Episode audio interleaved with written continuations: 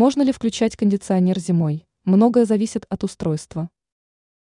Большинство моделей кондиционеров работают на свойстве жидкости выделять тепло в процессе конденсации.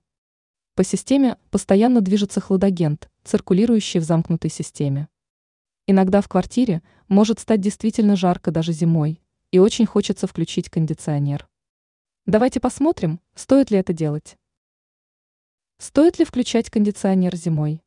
Большинство устройств можно использовать в период зимы, если в технической документации не описан запрет на применение этой функции при отрицательной температуре. Есть модели, которые вовсе подходят для обогрева помещения. Обратите внимание на рекомендации производителя.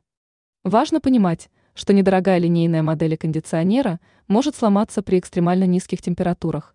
Важно проверять допустимый диапазон. Если прибор не годится для использования зимой, то может выйти из строя дренажная система. Ранее мы писали о том, что делать, если телефон стал тормозить.